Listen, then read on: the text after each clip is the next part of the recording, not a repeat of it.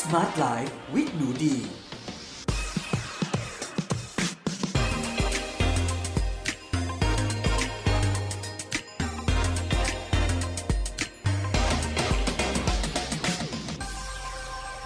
สวัสดีค่ะ ยินดีต้อนรับเข้าสู่ Med Listening Podcast ในรายการ Smart Life with หนูดี กับดิฉันหนูดีวนิษาเรซ และสำหรับวันนี้นะคะ เรามาพบกันใน episode ที่ 48 แล้วนะคะ กับหัวข้อ ฉีดวัคซีนโควิด -19 กันสักทีจะดีไหมและเรามีแขกรับเชิญพิเศษด้วยนะคะ เป็นวิศวกรเคมีที่มีประสบการณ์การทำงาน R&D นะคะ วิจัยและพัฒนายาอยู่ที่สหรัฐอเมริกานะคะ เป็นเวลา 8 ปีค่ะ ดรพัสุดรัตนบรรณังกูล เดี๋ยวเราไปพบกับแขกรับเชิญกันเลยค่ะ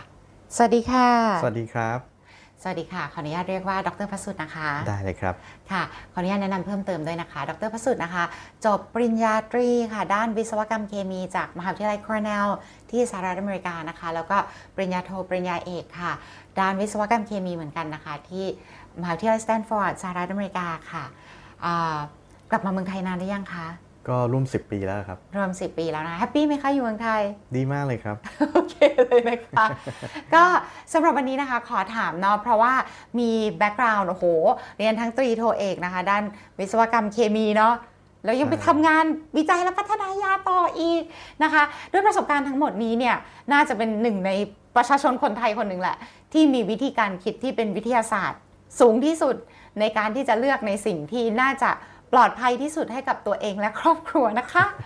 ดรประสุทธิ์คะขอถามเลยข้อแรก คุณจะฉีด หรือไม่ฉีดวัคซีนโควิด -19 คะเอาตอบคำถามนี้ก่อนเลยค่ะ ตอบแบบตรงๆเลยครับ ตรงๆเลยค่ะ ฉีดไม่ฉีดคะหรือคุณจะบอกว่าวิ่งหนี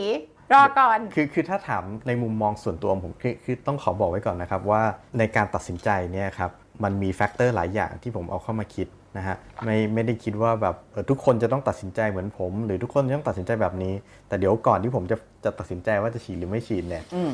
ผมขอพูดคร่าวๆแล้วก่อน ว่าขั้นตอนในการตัดสินใจอืมว่าจะฉีดหรือไม่ฉีดของผมเนี่ยมันมาถึงจุดนี้ได้ยังไง อ่าโอเคค่ะ ก็คือว่าเวลาคิดถึงการถึงเรื่องการจะฉีดไม่ฉีดวัคซีนโควิด -19 เนี่ยมันมีมันมีข้อมูลหลายชิ้นที่เราต้องหยิบยกมานำมาขึ้นตาช่างใช่ครับด้วยใช่ไหมคะใช่ครับอะข้อมูลชิ้นแรกที่หยิบยกขึ้นมาเลย คือข้อมูลเกี่ยวกับอะไรคะคือการประเมินความเสี่ยงครับ เพราะว่าอลองนึกภาพนะครับ สมมุติว่าเราจะลงทุนไปเปิดพอร์ตซื้อหุ้นเนี่ยคือเขาอันแรกอันแรกที่เขาต้องให้ให้เราทำก็คือ เขาต้องให้ฟอร์มแบบประเมินความเสี่ยงกับเราใช่ไหมครับว่าเรายอมรับความเสี่ยงได้มากน้อยแค่ไหนแล้วเราเหมาะกับหุ้นกลุ่มไหนอะไรอย่างเงี้ยครับ อันนี้คล้ายๆกันนะครับ process ทุกวันเนี่ยครับเราทุกคนเนี่ยมีการประเมินความเสี่ยงทุกวันทุกเวลา อย่างเช่น เวลาคุณออกจากบ้านเนี่ยครับคุณขับรถออกไปอะ คุณก็รู้ว่ามันมีความเสี่ยงในการที่คุณจะไปชนอะไร หรือใครจะมาชนคุณนะครับหรือการเดินทางขึ้นเครื่องบินเนี่ยคุณก็รู้ว่ามีความเสี่ยงในการที่เครื่องบินอาจจะตกใช่ไหมครับแต่คุณก็ยังตัดสินใจไปเพราะว่าอะไรเพราะว่าคุณรู้ว่าความเสี่ยงที่เครื่องบินจะตกนั้น มันน้อยกว่าการที่เครื่องบิน จะไปถึงจุดหมายปลายทาง และคุณก็ใช้ชีวิตต่อไปได้อย่างมีความสุขใช่ไหมครับ คุณถึงเสี่ยงที่จะขึ้นเครื่องบิน แต่สิ่งเหล่านี้การตัดสินใจเหล่านี้เราทำไปโดยอัตโนมัติ โดยที่เราไม่ต้องมานั่งคิดเลยว่าเฮ้ยเราเดี๋ยวคำนวณความเสี่ยงนั่นนนนั่นอะไรแต่สำหรับเรื่องวัคซีนโควิดเนี่ยมันเป็นอะไรที่ใหม่มากโควิดเนี่ยเป็นโรคที่ใหม่มากวัคซีนเป็นเรื่องที่ใหม่มาก เพราะฉะนั้นเนี่ยเวลาเราได้ยินอะไรที่เราไม่คุ้นเคย หรืออะไรที่ใหม่กับเราเนี่ยเราจะหยุดชะงักแล้วว่าแบบเฮ้ยเดี๋ยวนะ เราต้องคำนวณแล้ว เราต้องคิดดูแล้วว่าความเสี่ยงอันเนี้ย มันคุ้มค่าที่เราจะทำมันหรือเปล่า ใช่ค่ะ เพราะฉะนั้นเนี่ยค่ะ อันนี้ก็คือเออดรประสุทธิ์คุณประสุทธิ์มีความคิดเห็นว่าเราควรจะเปรียบเทียบความเสี่ยงกับยังไงคะกับการที่ติดอ่าโควิดอย่างนี้ใช่ไหมคะใช่ครับเพราะฉะนั้นในในการเรื่องที่จะตอบคำถามว่าจะฉีดหรือไม่ฉีดเนี่ยเราก็ต้องดู 2 ด้านอันแรกก็คือ ความเสี่ยงของข้ออันตรายของวัคซีนอืมกับ ความเสี่ยงของการไม่ฉีดวัคซีน คืออันตรายจากการติดโควิด ถูกต้องว่าอะฉันฉีดวัคซีน แล้วฉันไปเสี่ยงว่าที่คนกลัวกันเยอะ บอกเป็นอัมพฤกษ์ครึ่งซีก บอกว่าหมูปวดฮะมากบอกป่วยไปจนถึงว่าตายนะคะใช่อะอันนี้คือฝั่งวัคซีนใช่แล้วฝั่งโควิดล่ะโควิดมีความเสี่ยงอะไรบ้างคะ ถ้าเราติดคือในมุมมอง คือฝั่งฝั่งฝั่ง side effect ของวัคซีนเนี่ย เราคงได้ยินข่าวกันมาเยอะแล้วล่ะนะทางสื่อมีโอ้โหซ้ำๆมีนี่โน่นซ้ำๆนั่นอะไรเต็มไปหมดเลยใช่ไหมครับเอ่อแต่เราไม่คือขออย่างเดียวก็คืออย่าฟังแค่สิ่งที่มันจะเป็นอาการเสี่ยงเหล่านี้ เราอยากฟังเราต้องฟังด้วยว่าอัตราการเสี่ยงของอาการเหล่านี้มันมากน้อยแค่ไหนอะมันมันคือเสี่ยงถ้ามากน้อยแค่ไหน ถ้าเราไปดูที่ detail ลึกๆของมันแล้วนะครับ เราจะดูเราก็จะเห็นเลยว่า อัตราการเสี่ยงต่อการเกิดอัมพฤกษ์หรือลิ่มเลือด หรือการอาการชาอัมพาตชั่วคราวเนี่ยครับสิ่งเหล่านี้ครับมันอยู่ในหลัก 1 ในแสนหรือ1ในล้านทั้งนั้นนะครับเพราะฉะนั้นเอ่ออาการข้างเคียงของวัคซีนหลาย ๆ อย่างเนี่ยครับมันก็เป็นอาการที่ปกติมากสำหรับการที่ได้รับวัคซีนตัวใหม่เข้ามาในร่างกายนะครับ ซึ่งอันเนี้ยตอนเด็ก ๆ เราก็อาจจะเคยฉีดวัคซีนอ่าหัดอ่าฉีดวัคซีน กันไข้หวัดใหญ่นะครับซึ่งไววัรัคสซีนบีอะไรถูกต้องซึ่งวัคซีนเหล่านี้ครับถ้าถ้าเราไปดูนะครับมันก็จะมีอาการข้างเคียงแบบนี้ คล้าย ๆ กันก็คืออาจจะมีการไข้อาจจะมีการปวดเมื่อยอาจจะมีการอ่าเจ็บปวดบริเวณหัวที่ฉีดเจ็บบริเวณที่ฉีดอืมแต่พวกนี้ก็คือเป็นอะไรที่เกิดขึ้นเพียงไม่กี่วัน แล้วมันก็จะดีขึ้นจะหายไปใช่ไหมครับซึ่งอาการเหล่านี้จริงๆ อาจจะไม่ใช่สิ่งที่แย่เสมอไปมันอาจจะเป็นการบอกเราก็ได้ว่าร่างกายของเราอะกำลังเตรียมกรีธาทับต้อนรับเอ่อเชื้อโรคตัวใหม่นี้นะอะไรเงี้ยมันก็เป็นสัญญาณที่บอกให้เห็นว่าร่างกายของเราอะ ตอบสนองต่อภูมิคุ้มกันเอ่อภูมิคุ้มกันที่เรากำลังกำลังจะสร้างอยู่เนี่ยครับทำให้เราเตรียมพร้อมได้มากขึ้นนะครับเพราะฉะนั้นเอ่อถ้า side effect แบบมันไม่ได้มันไม่ได้แย่ถึงขนาดเข้าโรงพยาบาลหรืออะไรแบบเนี้ยผมในในมุมมองของผมคือมองที่ว่ามันเป็นสิ่งที่ปกติมากที่สิ่งเหล่านี้มันจะเกิดขึ้น ค่ะทีนี้ค่ะเอ่อคุณวสุค่ะมันจะมีคำพูดในสังคมไทยออกมาเยอะเนาะซึ่งเขาบอกว่าไม่ฉีดวัคซีนหรอกเดี๋ยวตายตายจากการฉีดวัคซีนอืมอะอันนี้เนี่ยค่ะถ้ามองในเชิงของการประเมินความเสี่ยง เราควรคิดตัดสินใจยังไงดี คือโอเคคำว่าตายเนี่ยเป็นคำที่เอ่อเขาเรียกอะไรกระตุ้นความสนใจมากอะเพราะว่ามันเป็นอาการที่หนักมากใช่ไหมมันตยใหญ่มากมันไม่มีที่สุดหนักกว่านั้นแล้วอะถูก แต่เนี้ยก็ในความหนักเนี้ยเราต้องย้อนกลับมาดูถอยกลับมาดูนิดหนึ่งว่าโอเค อัตราการตายจากการฉีดวัคซีนเนี้ยมันเท่าไหร่ใช่ไหมครับคือตอนเนี้ยทั่วโลกอะมีการฉีดวัคซีนแล้วเป็นร้อยล้านโดสใช่ไหมครับเมื่อเทียบออกมาเป็นเปอร์เซ็นต์แล้วเนี่ยของคนที่อาจจะตาย ซึ่งซึ่งตอนเนี้ยเท่าที่ผมทราบมาคือ ยังไม่มีเคสไหนที่ตายเพราะการฉีดวัคซีน คืจอริงๆยังเลยยังไม่มีคอนเฟิร์มคือไม่มีใครที่สามเพราะการ confirm ว่าตายเพราะฉีดวัคซีนเนี่ยฮะมันต้องมัน confirm ยากมาก เพราะมันจะมีบางเคสที่ตายในช่วงฉีดวัคซีน อย่างในสหรัฐอเมริกาฉีดไป 2 200 กว่าล้านโดสมั้งคะฮะจนถึงปัจจุบัน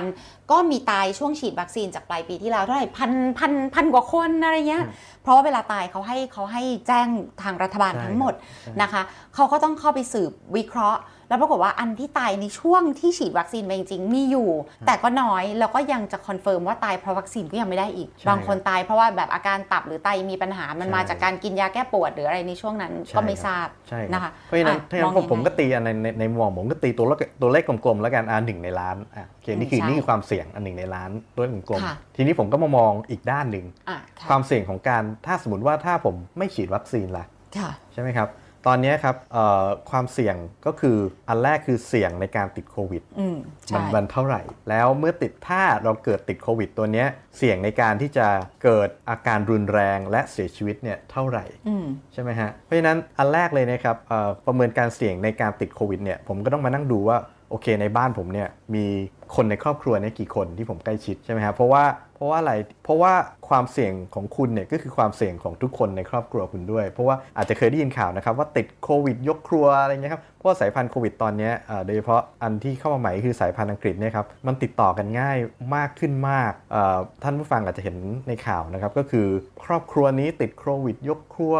ใช่ แล้วก็จะมีที่กรณีของผู้สูงอายุบางคนฉีดไม่ได้ใช่ฉีดวัคซีนไม่ได้ กับเด็กอายุต่ำกว่า 16 หรือ 18 ปีใช่ก็จะมีข้อห้าม แล้วก็ในปัจจุบันก็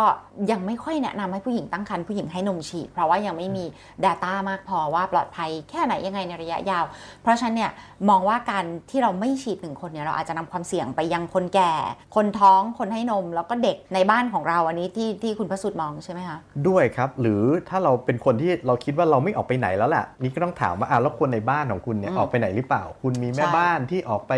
เอ่อพบเพื่อนเลยหรือเปล่าคุณมี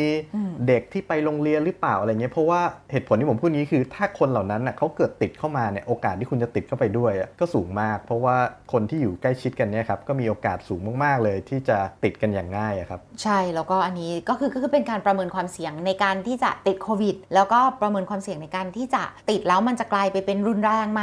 แล้วมันมีอีกอันใช่ไหมคะที่เอ่อที่คุณประสุทธิ์ก็ยังมองอยู่ด้วยก็คือเรื่องของลองโควิดหรือว่าติดแล้วอาการไม่รุนแรงแต่ว่ายืดเยื้อเรื้อรัง ซึ่งตอนนี้เนี่ยในต่างใช่ประเทศพูดถึงกันเยอะมาก ใช่ครับ ค่ะใช่ครับคือตอนเนี้ยเอ่ออัตราเราเราจะเห็นตามในข่าวนะครับณเวลาเนี้ยก็คือชุมชนแออัดหลาย ๆ ชุมชนนะครับค่ะมีอัตราการติดโควิดเนี่ยหรือตรวจเจอโควิดเนี่ยประมาณ 5-10%พูดโอ้ง่ายๆคือเยอะมากร้อยคนเนี่ยจะตรวจเจอเชื้อ 5 คนหรือ 10 คน ซึ่งเยอะมากซึ่งค่อนข้างเยอะเลยทีเดียวนะฮะค่ะที่ในการประเมินความเสี่ยงของเราเนี่ยเราต้องถามตัวเองว่าเราไปชุมชนเหล่านี้หรือเปล่าอืมเราไปตลาดไหมเราไปซื้อของไหมตลาดคลองเตยเราไปใช่ไหมชุมชนเอ่อคลองใช่เตยถูกต้องเราเพราะฉะนั้นความเสี่ยงที่แท้จริงของเราครับมันไม่ใช่ความเสี่ยงว่าเอยเอาติดเชื้อกี่คนในประเทศเอ่อในประเทศหารด้วยจำนวนประชากรไม่ใช่อย่างนั้น แต่มันก็คือการประเมินความเสี่ยงว่าในที่ที่คุณไปในแต่ละที่เนี่ยมันมีความเสี่ยงมากน้อยแค่ไหนสมมตินะครับสมมติว่าถ้าแม่บ้านผมเอ่อไปตลาดคลองเตย หรือไปตลาดไหนในที่แบบเอ่อเป็นข่าวอยู่ตอนนี้เนอะเป็นโซนแดงตอนเนี้ยครับที่มีอัตราการติดเชื้อสิบเปอร์เซ็นต์ทุกสิบในร้อยเนี่ยความเสี่ยงของเราก็เพิ่มขึ้นมาเยอะขึ้นใช่ถูกไหมครับเอ่อเพราะฉะนั้นอันเนี้ยอันนี้ก็ต้องก็ต้อง factor ด้วย ทีนี้เนี่ยถ้าเราเกิดตอนเนี้ยครับติดโควิดขึ้นมาเนี่ยเปอร์เซ็นต์ที่เราจะมีอาการหนักเนี่ยอยู่ที่ประมาณ 10%นะครับโอ้ใช่ฮะสูงมากใช่ แล้วการที่เราจะตายเนี่ยมี 1 ในร้อยก็คือ 1%จริงเหรอ ใช่ฮะนับอ้าวตัวเลขของตอนนี้ อย่างนี้ถ้าะคเราบฉีดวัคซีนแล้วเสี่ยงจะเดี้ยงเนี่ยหนึ่งในล้าน แล้วถ้าติดโควิด แล้วเรามีความเสี่ยงเป็นไปได้เนี่ยอาจจะหนึ่งในร้อยที่เราจะ เจ็บหนักถึงขั้นว่าสูญเสียชีวิตหรือว่าถูกครับต้องใช้เครื่องช่วยหายใจเนี่ยอย่างนี้ถ้าแค่ดูจากตัวเลขนี้เนี่ยวัคซีนก็ดูน่าจะเป็นตัวเลือกที่ ปลอดภัยกว่าไหมในในความสวยทั้งหมดของชีวิตตอนนี้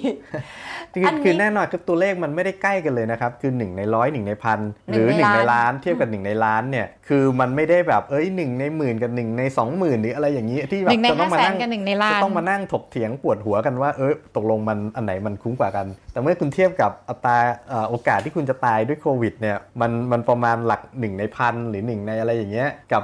โอกาสที่คุณจะเสียชีวิตด้วยเอ่อการแพ้วัคซีนเนี่ยหนึ่งในล้านเนี่ยคือในตัวตัวผมเองแล้วเนี่ยมุมมองผมเนี่ยมันไม่ใช่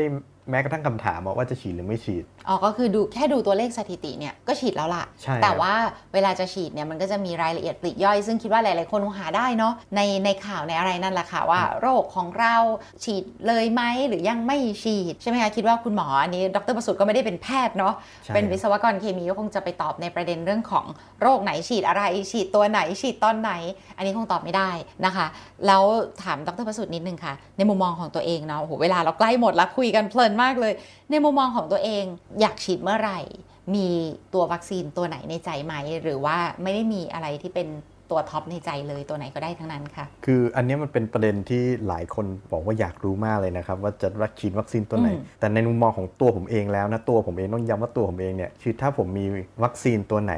ที่สามารถฉีดได้ก่อนเนี่ยผมก็ฉีดไปก่อนเพราะผมมองในว่าในในในแง่ที่ว่าเกมเนี้ยมันไม่จบง่ายอืมๆคือโควิดเนี่ยมันไม่ได้หมดไปเร็วๆนี้แน่นอน และเราก็ต้องมีการฉีดเข็ม 2 เข็ม 3 แล้วดีไม่ดีอาจจะเข็ม 4 ไปเรื่อยๆ เพราะว่าวัคซีนโควิดเออขอโทษไวรัสโควิดตัวเนี้ยครับ เป็นไวรัสที่กลายพันธุ์ได้เร็วมาก แล้วยิ่งมีการระบาดหนักอย่างเช่นในอินเดียเนี่ยครับอืมมันก็ยิ่งเป็นโอกาสให้เอ่อสายพันธุ์ใหม่ๆเนี่ยเกิดขึ้นอย่างรวดเร็ว เพราะฉะนั้นตราบใดที่